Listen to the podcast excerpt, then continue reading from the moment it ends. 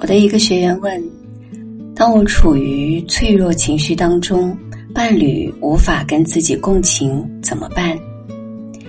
其实我们每个人都有脆弱的情绪。那么在这个时刻，不论是男性还是女性，最需要的是有人提供情绪价值。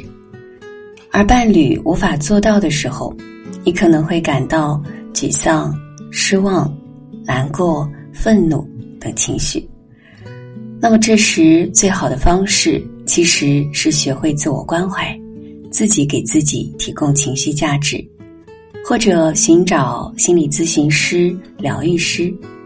你在向他们倾诉的过程中，感受到被看见、理解、抱持的时候，疗愈就真正发生了。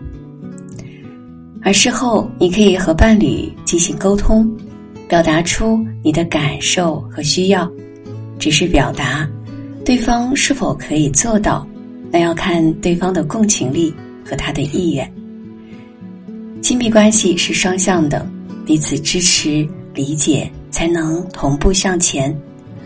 不论此刻是否有人理解、关怀自己，都希望我们可以升起慈悲心，善待自己。